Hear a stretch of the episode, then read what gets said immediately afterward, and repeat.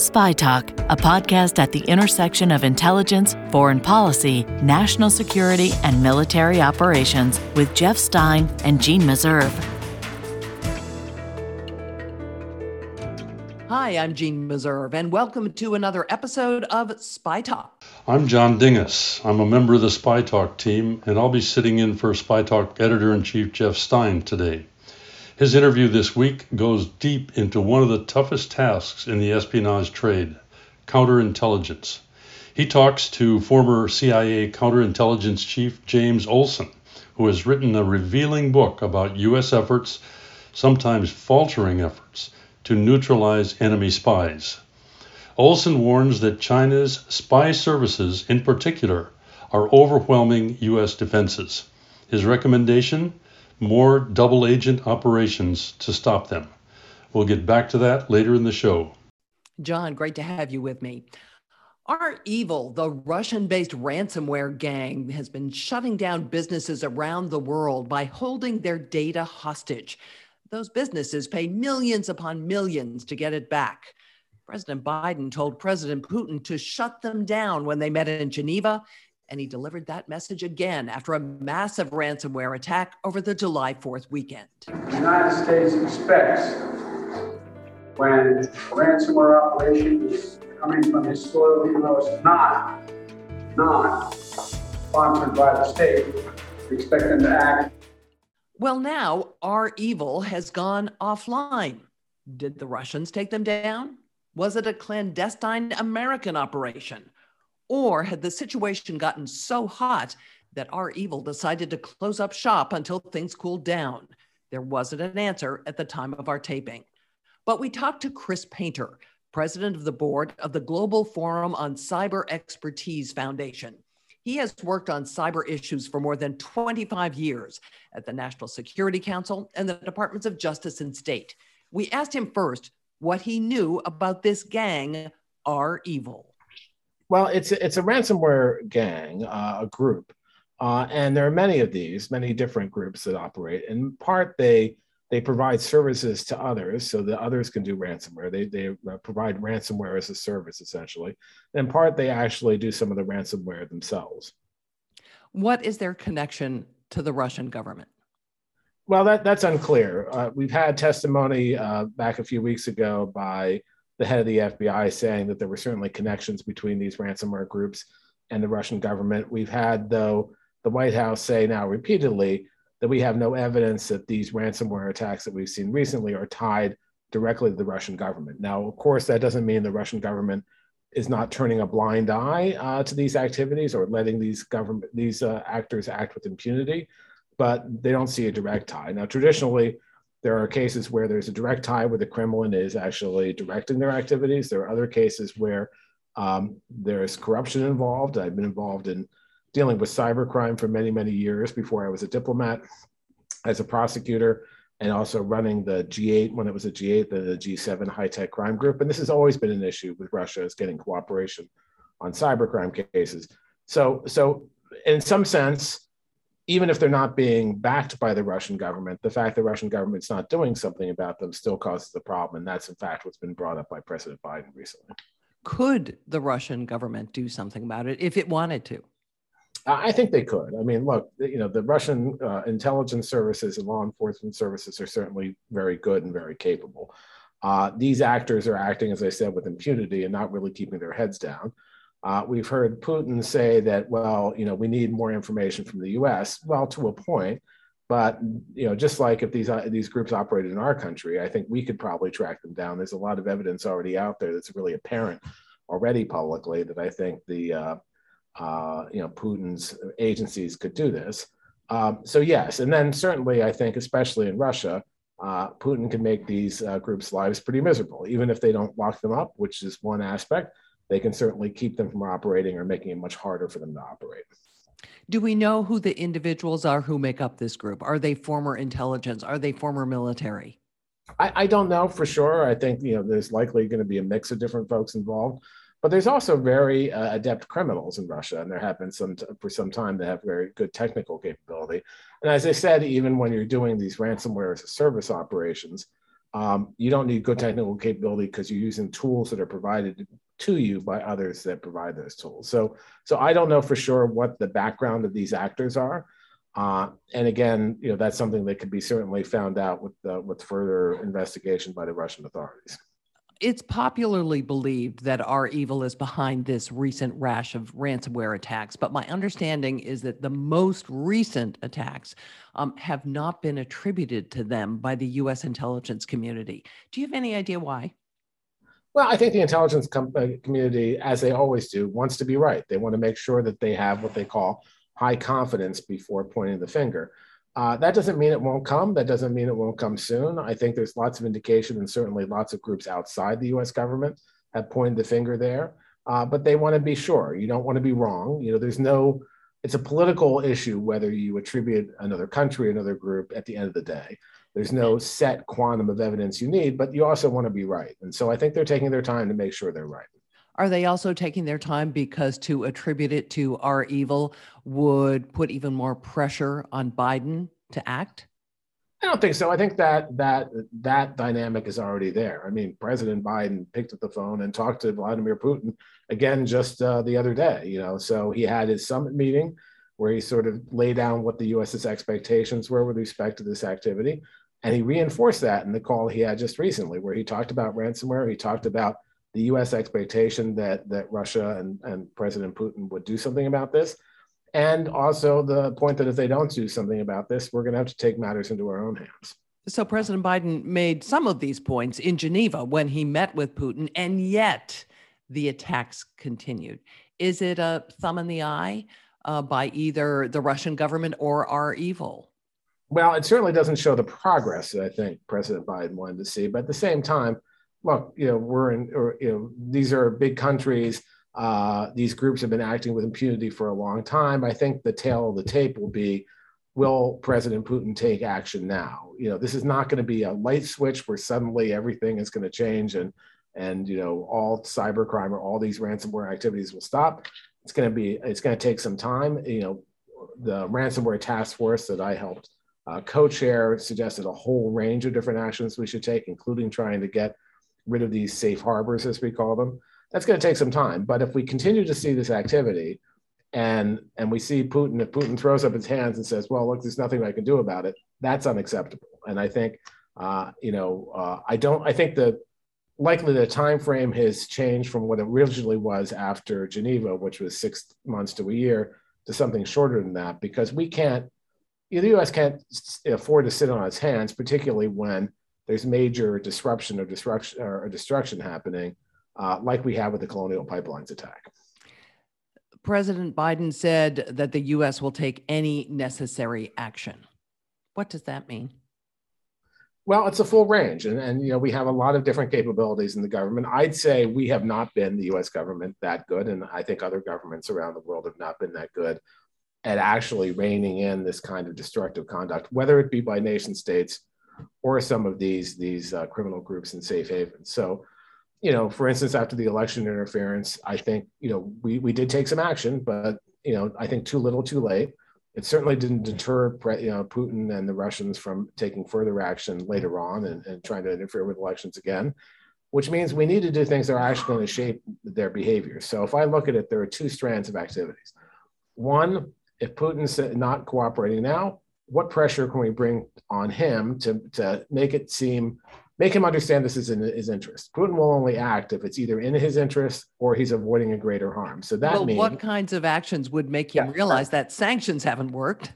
Well, our sanctions, have, in my view, our sanctions have not been either that targeted, strategic, or long lasting. So you remember, for instance, that some of the sanctions were lifted uh, in the last administration, like the one uh, one involving one of Putin's close uh, allies, Deripaska, for instance. That doesn't send really a very strong message. Uh, and in the last administration, of course, um, President Trump undercut the message uh, to Putin. It doesn't matter what the rest of the government does if the president of the United States keeps saying, "Well, I don't know if they actually did something."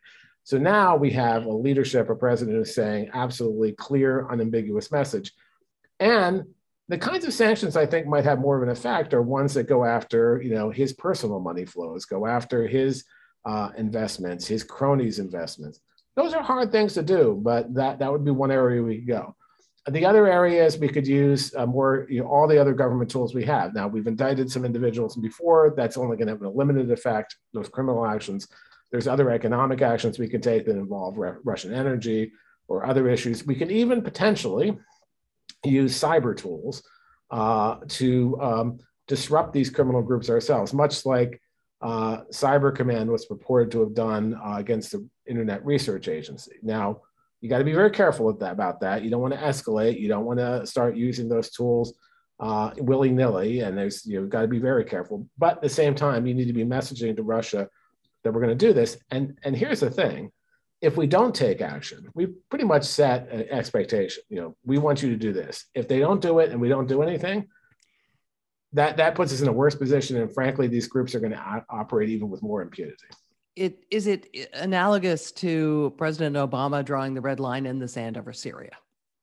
Yeah, I mean, look, I'm, I'm not a Syrian expert, but I think that was not very helpful. I mean, I think that if you say something that your adversaries and and people on the fences on who might be getting into this activity have to know you're serious and you're going to follow through.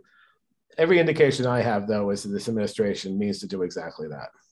So I've heard some people say hit them where it really hurts. If they're going to tackle our infrastructure, our meat packing plants, for example, then we should hit them the very same way.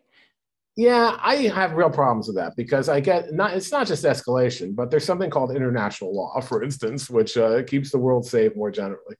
So, you know, if you say, okay, they've gone after our colonial pipelines, now we're going to shut off the lights in Moscow, that would be completely disproportionate. It'd be affecting a civilian population in a way that doesn't make any sense. Uh, we can do things, I think, that hold them to, to account uh, in ways that don't really go beyond that, that level. We, we have argued in the UN, in fact, the Russians and the Chinese have agreed in the UN setting to certain voluntary norms of behavior, including that you shouldn't attack the critical infrastructure of another country absent wartime. You know, wartime, there are rules, what's called international humanitarian law, et cetera. We shouldn't do that. The country shouldn't do that. There's an expectation that if malicious conduct is coming from your country, you should take actions to ameliorate that, to mitigate that using law enforcement or technical tools or others. So those expectations are there. We're trying to enforce them. But if we violate those same expectations in response to something that was done, I think that puts us in, in a bad place. So uh, we've been talking about offensive actions the U.S. should take, but does this um, rash of attacks indicate that when it comes to defense, we have really not been in the game? That's that's a, sort of the sad thing. We've talked about computer security for, for decades. As long as I can remember, 20, 20, 30 years. I mean, I've been involved in this area for about 30 years now. We've talked about it that entire time. And yes, there's been progress, but we are clearly um, you know, very vulnerable. And this is seen again and again with all the different uh, attacks we've seen. Now, on the good side of that, we've been taking some steps to finally get beyond that. Um, but our industry still, you know, depending on what industry you're talking about, there's lots of holes there. Now, I don't expect them able to prevent the really sophisticated, what they call zero day attacks, because that's hard for anyone to do. The government has to play a bigger role there. But a lot of these things are just based on low hanging fruit, things they haven't patched.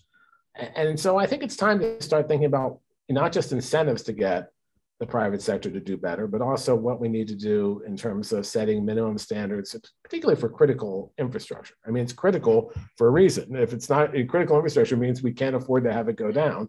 So we need to start thinking about that too. Why the heck haven't we done this? Well, I mean, look, it's a long battle, right? The, the, the, question has always been the government itself can't go in and fix everyone's infrastructure. This is really a responsibility for for the, the private sector and others. And and some are further ahead than others. The financial industry, I think, is quite far ahead. The uh, generally, some of the um, uh, high tech industry is pretty far ahead.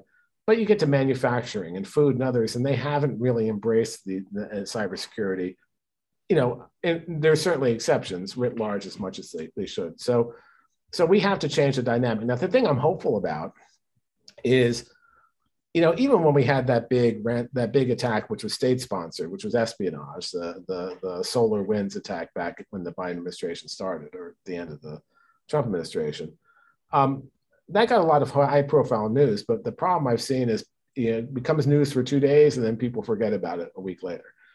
And that's because people don't understand this issue. But when you can't when you have to wait in line for gas or you're worried about getting food, that really brings it home. So I think now we're in a different place. I mean, if you had said to me, even like a month before the uh, Biden's trip to Europe, would cybersecurity be a main topic? I would have said, oh, it'll be a topic, but not a main topic. It was a main topic in the G7, topic in the G7. It was a main topic at NATO. It was a main topic in the discussion with Putin. Um, that's big, and I think it's not going to disappear now, and that helps us push through, get more congressional action, get more government action, but also get more industry action. Do you think there's a risk that because ransomware has become such a high profile issue of the moment and because it exacts an economic price, um, that we're not paying enough attention to other aspects of cybersecurity? I, in some sense, I think a rising tide lifts all boats of this. I think if we're paying attention to this, which is more basically a criminal, but there could be nation states involved, uh, we're going to pay attention to, to the rest of it too. We have been focusing a lot on nation state activity for good reason that we've been worried about. But I think this, you know, if we, if you have a good defense, that defense protects you not just against ransomware, but against other kinds of, uh, uh, of uh, malicious cyber activity. So I think it does help you across the board. The other thing is, you know, we're an administration now that pr- prioritize the idea of um, multilateral approaches, working with our friends and allies. And I think that's going to be important in going at this as well. And then, you know, I think finally, the kind of leader to leader dialogue that we've seen between Biden and Putin, there can't be any misunderstanding about that. You know, yes, if you, you convey it at a low level or even a secretary of state level, there's a way for that message to get lost. When the president is telling the president of the other country, this is important to us, this is a priority, that that message is much more clear. And so, yeah, look, I worry given what I've seen over the last 30 years that this will lapse back or we'll focus on one part of it and it'll be the flavor of the day. But I don't think so. And as I said, I was part of this ransomware task force. We made about 40 some recommendations. Some of them were on issues around deterrence and international issues. Some of them were better preparing companies uh, and the private sector and, and, municipal townships and others who are victims to know what to do and how to, how to, to react to this. One recommendation is that they would have to report if they're going to pay ransomware. Right now, they don't have to. That helps law enforcement and others get a handle on the problem. Uh, one of our international uh, uh, recommendations was for countries who are providing safe havens, not because they want to, but because uh, they don't have the capabilities to give them more um, uh, training, so capacity building. And the countries that are doing it, you know, willingly or turning a, a blind eye willingly, you know, those we have to kind of coerce into being more cooperative. So there's a whole range of things we need to do. And it's not the biggest issue for me is this can't be the flash in the pan issue. There has to be a sustained effort over several years. That's hard for us to do, as you know. We don't do anything that well. we talk about several years. But again, I'm hopeful. I think that we're getting the right signals out of the administration, the White House, and that's exactly what they plan to do. As you well know, for decades, there has been criticism that the US government hasn't been organized uh, to deal with this issue and that it hasn't had the right personnel to deal with this issue. Um, is that still the case? I think we've seen a real turnaround there. So, you know, at the White House, uh, the issue has been elevated the National Security uh, Council to be a deputy national security advisor. And sort of inside the White House, that's a big deal. That's a high level position. And Anne Neuberger, who's the person who holds that job, is long time experience in this area, a really dedicated, very, uh, very strong person uh, fighting this. Then you go to uh, the new national uh, cyber director, which was mandated by Congress, Chris Inglis. Chris Inglis you know, I've known for many years and is really one of the smartest people I've ever known in my life. And, and you know, him having, him being involved in this battle is, I think, incredibly important. Ali Mayorkas over at DHS, um, you know, I was a prosecutor together with him in LA many years ago, and he he really cares about this and has been leading on this. Uh, you go to Lisa Monaco over at DOJ as a deputy there. Tony Blinken and Wendy Sherman at State, both whom I work with closely, uh, really care about this. And then you have um, Jake Sullivan, who actually who does know about this too. So for the first time, you don't have to spoon food, uh, feed people. They know this. They dealt with it in the last administration. They dealt with Chinese theft of intellectual property and other issues, and so they get it. And so that's a big difference. And you know, I think they're appointing new people too. My old office at the State Department, which was sort of um, downgraded during the last administration, uh, they're they're involved in a review now to, to elevate it again and to structure it in a way that it can be most effective. So they're getting the right people in. They're providing the resources. Oh, and I, I should, of course, I should mention at DHS um, uh, that you know the, also the the, the CISA, uh, the Cyber and Information Security Agency, and um, uh, and Jen Easterly, who has not yet been, at least last time I checked, has not yet been confirmed, but hopefully that will happen soon. So you, you got a pretty good team in there, pretty strong team, uh, which is important because people do make a difference it's a big team, it's a sprawling team. Does that make it less effective? Well, you always worry. Look, you know, uh, stovepiping in our government is a way of doing business, unfortunately. Um, we did a lot of work in this area to try to bring folks together during the Obama administration uh, and over even, even during the Trump administration. And I think that what you'll see here is with Anne and Chris, the White House's role should really be the orchestra conductor to bring together the folks who are at the military, the DHS, DOJ, Commerce, um, uh, Treasury, State. You need someone to make sure they're all playing and working together and pulling in the same direction. And I have confidence that that will happen. I, I understand, for instance, there's been many more meetings at the White House at a very high level, deputies, principals level, um, than certainly there was in the last administration. And so that kind of coordination is critical to the White House, and that kind of leadership is critical. And and that all starts with the president. I mean, the president, you know, talks about this issue quite a bit, and that makes a difference. And so, uh, so I think that um, I think we're seeing it. It's not an easy job. Look, getting you know, wrangling the interagency, who all have great capabilities of their own, is is difficult. But they all really want to work in this area. They all want to pull in the right direction. And so I think you have this matching of willingness with now folks who can make it happen. What about the intelligence agencies? Um, do they have the staff they need? Um, do they have the right direction too? I, hard to tell. I think I think they've been focused on this issue for quite some time. Certainly, the NSA and CIA both have, and the DNI have. You know, Avril Haines is the head of the DNI now, and she's dealt with these issues, as I said before. So, so I can't assess their their person power level uh, but it's an issue they've been focusing on for some time. So, so you know, I don't, I don't have qualms about their capabilities in this area. Uh, I just don't know how. I can't speak to their funding, uh, but but I don't have qualms about their capabilities. Look future to me. What do you think is going to happen in the next six months to a year? Well, I think first of all, the the tale of the tape will happen, right? We'll see if if Putin actually does crack down on these things or not uh, and we'll see if there's actually some, uh, you know, uh, and, and, we'll see then we'll have to respond if he doesn't. We'll see what that response will be, and we'll see what the effect of that will be.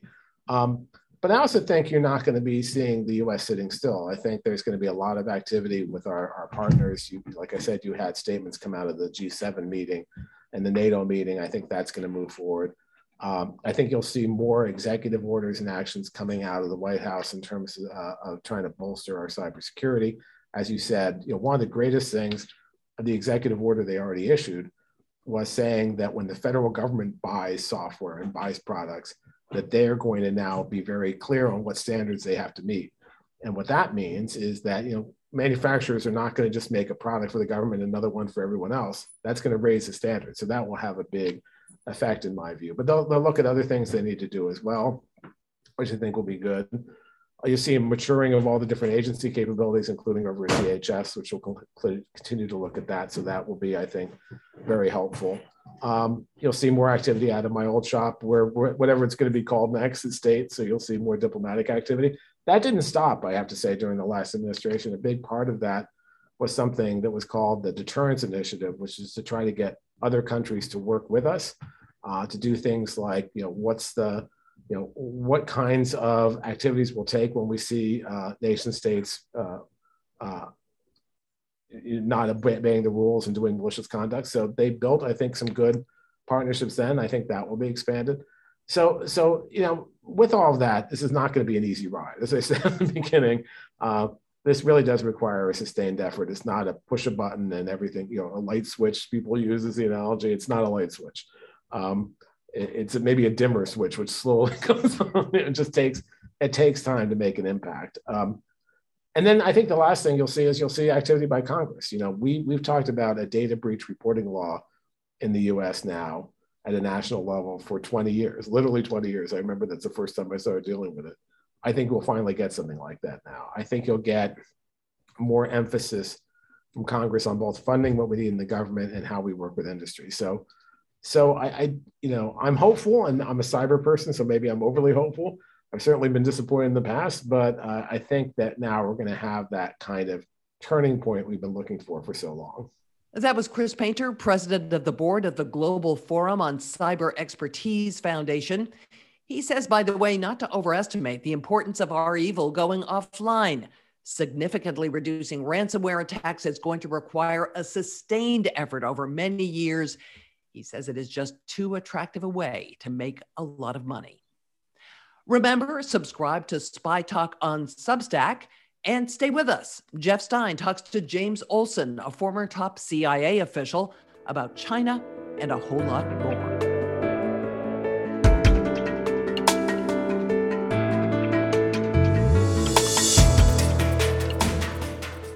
James Olson is a spy catcher. He was so good at it, the CIA made him head of counterintelligence. He's now a professor at the Bush School of Government and Public Service of Texas A&M University and a prolific writer. He recognizes that espionage and especially counterintelligence can be a dirty game. So his previous book is a kind of spiritual guide to the spy trade. He called it Fair Play the moral dilemmas of spying. More recently, Olson has been raising alarms that the U.S. has been losing ground to Russia and especially to China. He's written a new book about his concerns. It's called To Catch a Spy The Art of Counterintelligence. In this week's interview with Jeff Stein, Olson says China is flooding the United States with its intelligence resources, especially in universities and in industry. He urges U.S. intelligence to resurrect the use of double agent operations, the art of planting false defectors in the heart of the enemy's spy services. Here's Jeff. James Olson, welcome to Spy Talk. It's an honor to have you here. Thank you, Jeff. It's a real pleasure to be with you today. Outside of close students of maybe John Le Carre, I don't think people really understand what counterintelligence is. It has all sorts of facets the legendary James Jesus Angleton, who in the end ended up paranoid about the Russians, compared it famously to luring a brook trout from the shadows. What do you say? Well, I uh, certainly think that uh, James Jesus Angleton uh, had some insights, but he certainly lost touch with reality over time. I would define counterintelligence as the subset of intelligence that is responsible for protecting our secrets and technologies and our databases from the efforts of foreign intelligence services to steal them. And that's a big problem. Yeah, you know, uh, I did an interview for the last uh, Spy Talk podcast in which Nick Eftimiades, an expert on Chinese espionage, painted a very grim portrait of uh, Chinese espionage uh, assault on us. It said the FBI is overwhelmed. Do you agree with that? I agree with that absolutely. I think uh, Nick gets it right. I'm not sure I would agree with his numbers. I think that they are possibly exaggerated, but the premise that Nick presents is certainly one I agree with. We are being overwhelmed. The entire US counterintelligence community, including the FBI and the CIA, are not up to the task we're being bombarded from several different directions by Chinese intelligence services. It's massive, it's pervasive, it's unlike anything we've ever seen before. An intelligence professional commented on that interview I did, uh, saying that counterintelligence types always overinflate the threat. What do you what do you say to that? I don't agree with that. Uh, the threat is not overinflated. It's very, very real. We are desperately trying to stop the flow of technology to the Chinese. You know, we look at every Chinese weapon system that we can examine, and in every case, it's based on stolen American military grade technology. And they are not only going after the traditional espionage targets, political and military intelligence. They're going after anything that will enhance their capabilities. So that means they go after industrial processes, after agriculture, after medicine, after scientific research. Their appetites are voracious and they are flooding our country with intelligence resources, personnel, whose job it is to steal all of that. Uh, the universities are a major venue for counterintelligence. I don't think most people realize that, but that's where a lot of the action is taking place. They're getting into our high tech programs through the universities, and then by extension from universities into our high tech corporate sector. How would you compare Russian and Chinese uh, intelligence efforts here? The Chinese are in a class by themselves. The Russians haven't gone away but the magnitude of what the Chinese are doing now is several levels greater than anything the Russians ever did. I will why, why, why is that, Jim? They made a decision very early on, Jeff, that they wanted to catch up with the United States technologically, militarily, economically.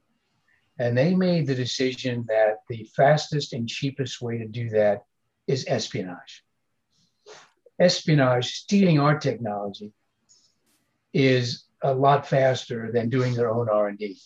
But the Russians uh, infiltrated the Manhattan Project and stole our nuclear bomb secrets. Uh, they certainly have had a long time interest in our technology for their own industrial base. What makes the Chinese different from the Russians? The Chinese are different in that they are throwing unprecedented resources into this task. Uh, they're different also in that they have access to our high tech sector through business deals, often legitimate, but sometimes uh, distorted into improper relationships. They have the capability of sending so many students into our country, infiltrating them into our engineering departments and encouraging some of them to stay here getting green cards, eventually citizenship, getting sponsorship by American corporations. So they have a ready made core of potentially willing subjects, citizens or former citizens, to do their bidding. And they are very, very successful at it. Um, part of counterintelligence is, I'm sorry, excuse me. Part, part of counterintelligence is infiltrating the adversary's spy service finding our own moles inside Chinese or Russian intelligence and having them work for us. Could you give me an idea of how good we are at that? We've been pretty good at it over the years. We've had some historic penetration, some of which I was involved in during my work against the Russian target and my service in Moscow. From 1975 to 1985, we built up this amazing inventory of assets inside Russia. We had penetration, sometimes multiple penetrations of every organization we cared about KGB, GRU, Defense Ministry, Ministry of Foreign Affairs. As you know, Jeff, that tragically came all crashing down in the single year of 1985 when we were wiped out mm-hmm. because of treachery from within. Rick Ames, number one, but also Bob Hanssen, also to some extent Edward Lee Howard, it was devastating. It's the worst year of my life, 1985, because that was the year that uh, they they wiped us out. The Chinese have wiped out some of our spies in recent years, according to uh, news stories and uh, uh court cases against uh, former CIA officers who turned bad. Uh, is that an equivalent to what happened in the 1980s with the Russians? It's comparable. I don't think the numbers are as great. I think Rick Ames probably betrayed some 30 of our Russian agents, courageous Russians who were working secretly with us. What Jerry Chun-Ching Lee and Ron Hansen and others did was bad. I believe that Lee was responsible for the arrests and probable executions of some 10 or 12, maybe even more, of our penetrations of the Chinese government. I think that's shameful. I think it's despicable um, but it's not really at the same level of what we saw against the Russians. But the whole concept of having a traitor within who gives up the identities of our spies is uh, is very similar. Of course, it depends uh, whose ox is being gored, you might say. Uh, if we uh, penetrate Chinese intelligence or the government and we turn somebody into a traitor, uh, we consider that a big success. He's a hero to us. But uh, when they turn one of our people, they're a rotten, evil, bad guys, right? Well, yeah, that's true. It depends on where you're sitting, but I would argue that the moral equivalency argument is misplaced. You know, I'm an American, but even trying to look at it as objectively as I can, it seems to me that betraying the totalitarian Stalinist regimes, either in Russia or now in China, is uh, not on a par with betraying the, the democratic values of the United States of America. That's very chauvinistic, I know. And you can certainly make the case that betrayal is betrayal.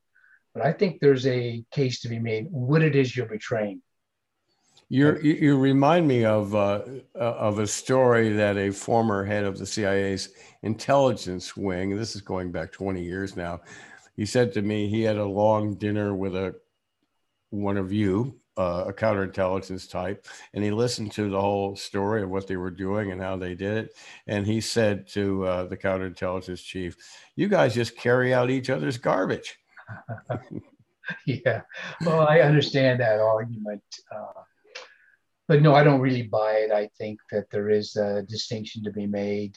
Um, you know, I think also when you look at the Americans who betrayed us, Jeff, in almost every case, it was for money. It was crass. It was venal. Mm-hmm. There were no ideological motivations there. Mm-hmm. And I think that that is kind of a lower form of human life than someone like many of the Russians I worked with, who cooperated with us because they identified with American values, or they wanted to strike back at what they knew was an oppressive, totalitarian, cruel, evil regime. And I admired those people. I had some Russians who worked for me who refused categorically to accept, accept any money from us mm-hmm. because in their mind that would tarnish the purity of their motives. Those yeah. people for me were, were heroes. It's very hard to find American traders in that same vein. You mentioned the atomic spies of World War II many, many years ago but they also were ideological. They were communists or certainly fellow travelers to one extent or another. You know, you take somebody like the Rosenbergs, and I will grudgingly give them some respect because they served and died for what they believed in. Mm-hmm, mm-hmm. But Rick Ames, Edward Lee Howard, Bob Hanssen, others mm-hmm. certainly were in that category. They sold us out for uh, for money. Mm-hmm. And that, that makes them, I think, uh, particularly contemptible. Yeah, it takes me back to my own uh, short period as a case officer with the military in Vietnam. Uh, we had a, a, Viet Cong defector come in, uh, and he was defecting because he had come to hate communists uh, right. and the ideology and the structure of the military that he was in. And uh, we persuaded him to go back to his unit and report to us. And he did. And I was just amazed. Uh, I mean, at that point in the war, I thought we were clearly losing and on our way out. And here was a guy who's going to uh, risk his life for us to report on what was going on inside the North Vietnamese army.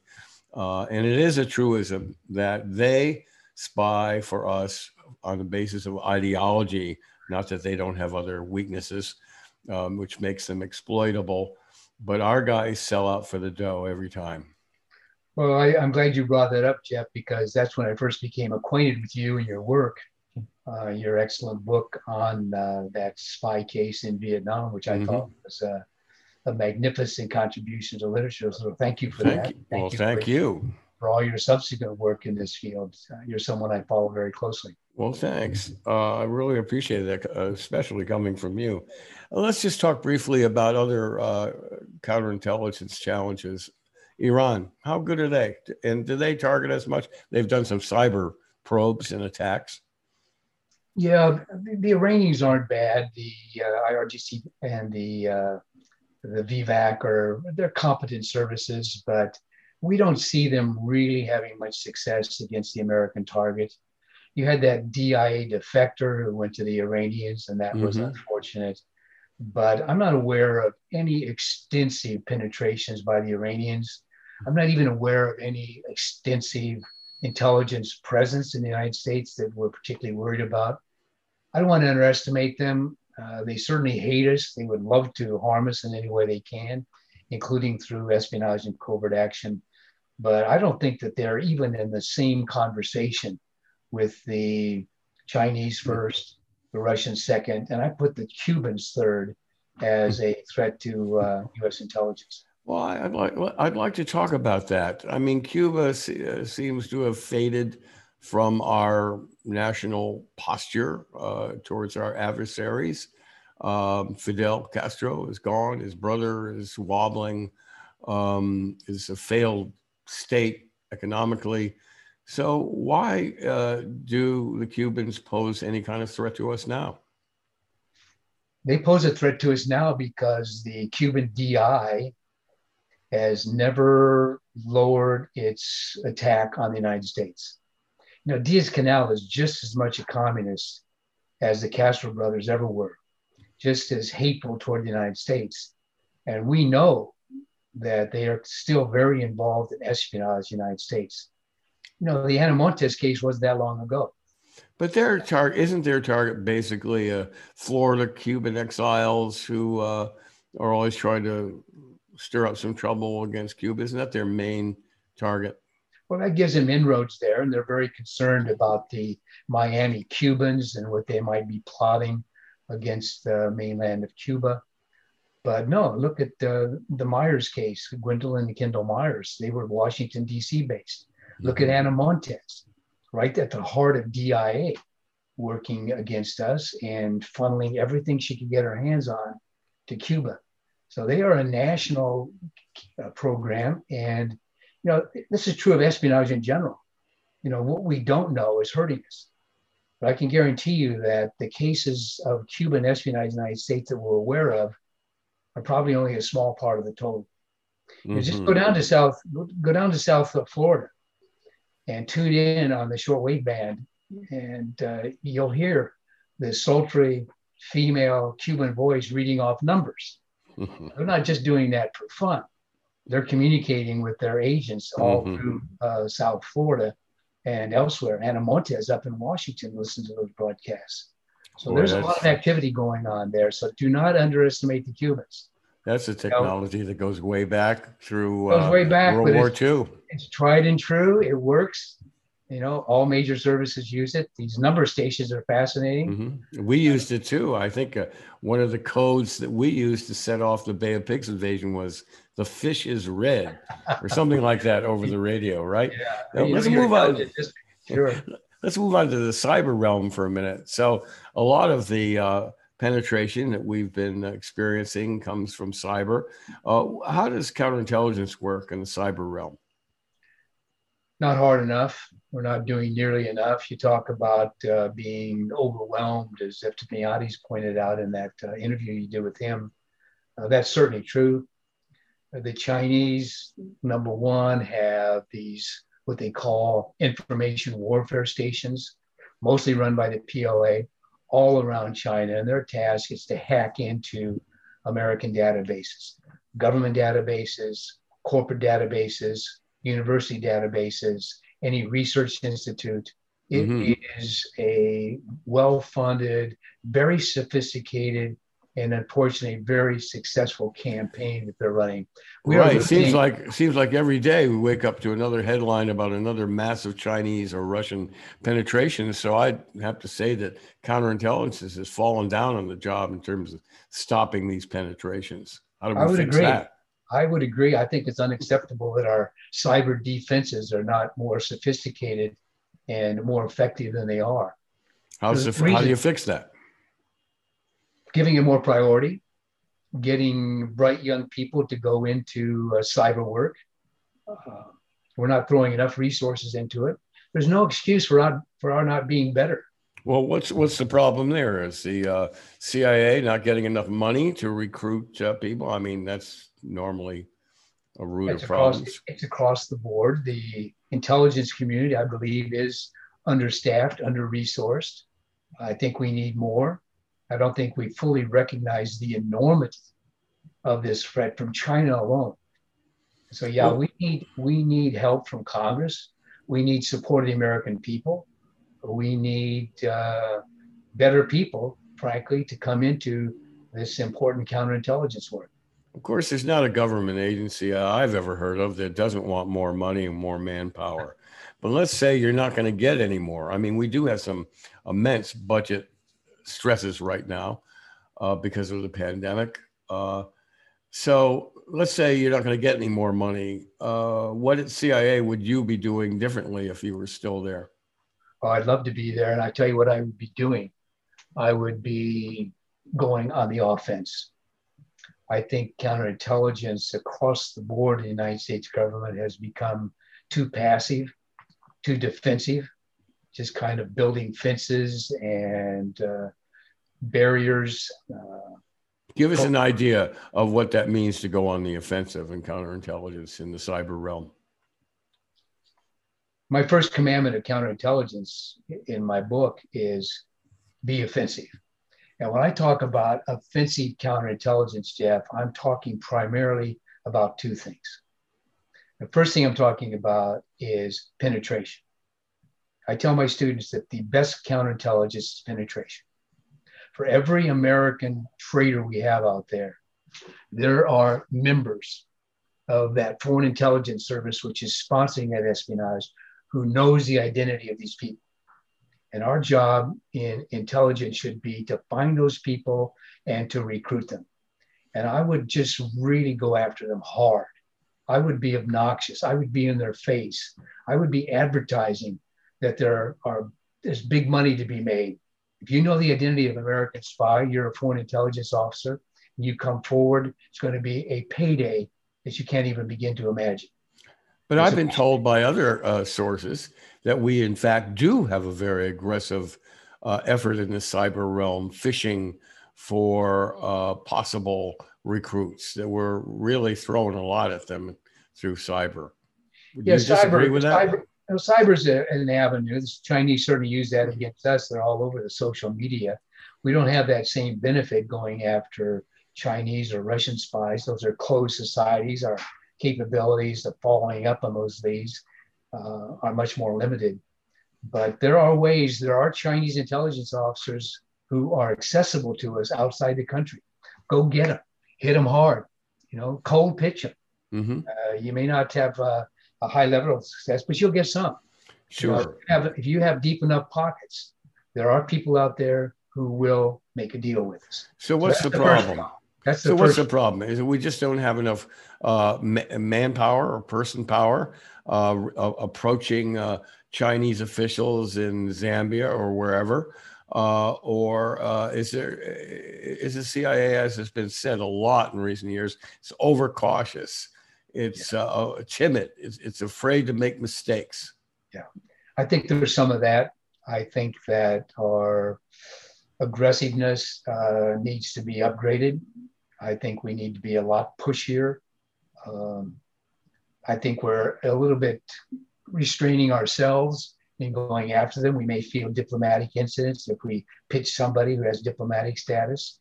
So So- we're afraid of getting caught. Is that it? That if we uh, a CIA officer makes a pitch to a Chinese diplomat, uh, that will be caught, and that'll be a diplomatic incident. Is that what you're saying? It could be, it could be the State Department is a little bit reluctant to see us going out willy nilly, pitching people right and left.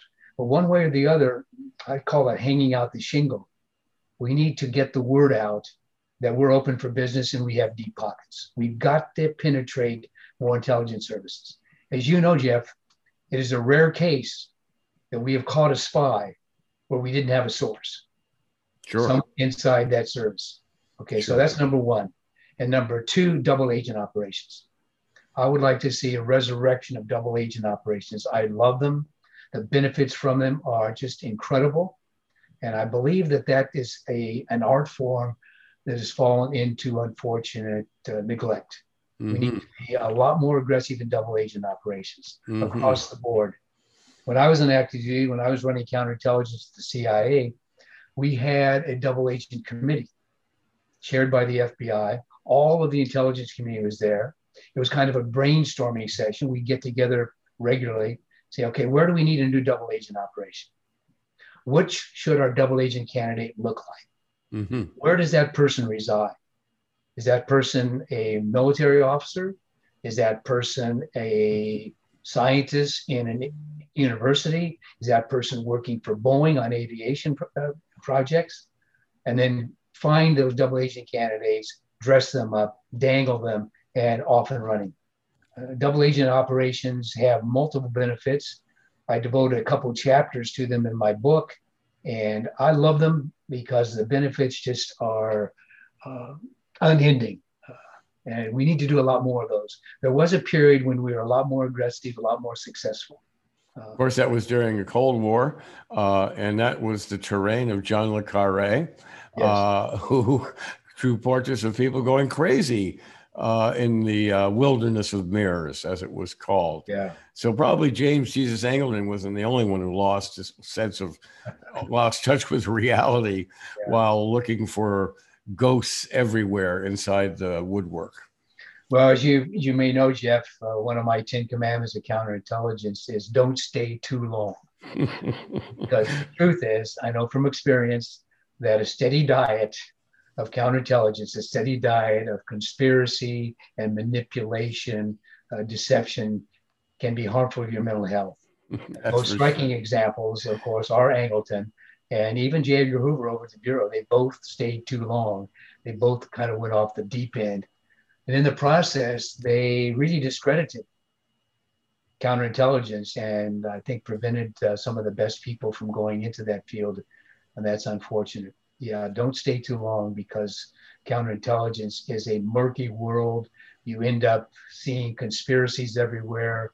We've all seen it. All of us who work counterintelligence. Did that? I have to ask you. Did that happen to you? I think I'm okay, but you Uh, know, you have to tell me. But it was my wife, Maybe, maybe my we wife need there- another source. my wife Meredith, who was also in the CI and knew what counterintelligence could do to people. When I was out in Vienna as chief of station and received the cable from the director asking me to come back and do counterintelligence, Meredith and I took a walk around Vienna that night so we could talk openly. And she said, "Okay, Jim, I know your heart's in it. If you really want to do this counterintelligence job, fine." But don't stay too long because she didn't want her husband going weird on her. Uh, I think I got out in time, Jeff, but uh, you know the verdict's still out. You, Well, we'll see. Yeah. Uh, well, as long as they're spies, there's going to be counter spies. Yes. As long as there are spies and counter spies, we'll be uh, talking about it on the Spy Talk podcast. So thank you so much, James Olson, for coming aboard. We're honored to have you today. Thank you. Thank you very much, Jeff. very much, Jeff. Keep up the good work. Get the Thank word out there. Thank you. Really appreciate that. James Olson is the former head of CIA counterintelligence and author most recently of To Catch a Spy The Art of Counterintelligence. As Jeff says, there will always be spies and counterspies, and that's what Spy Talk is all about. And thanks for joining us for Spy Talk. John, a special thanks to you for filling in this week. Remember, you can subscribe to Spy Talk on Substack. We hope you will. And we also hope you will join us again next week for another episode of the Spy Talk podcast. I'm Jeanne Meserve. And I'm John Dinges, sitting in for Jeff Stein. For more original reporting and insights like this, subscribe to spytalk.co on Substack and follow us on Twitter at talk underscore spy. If you enjoyed our podcast, subscribe and leave a review on Apple Podcasts, Spotify, or wherever you get your podcasts.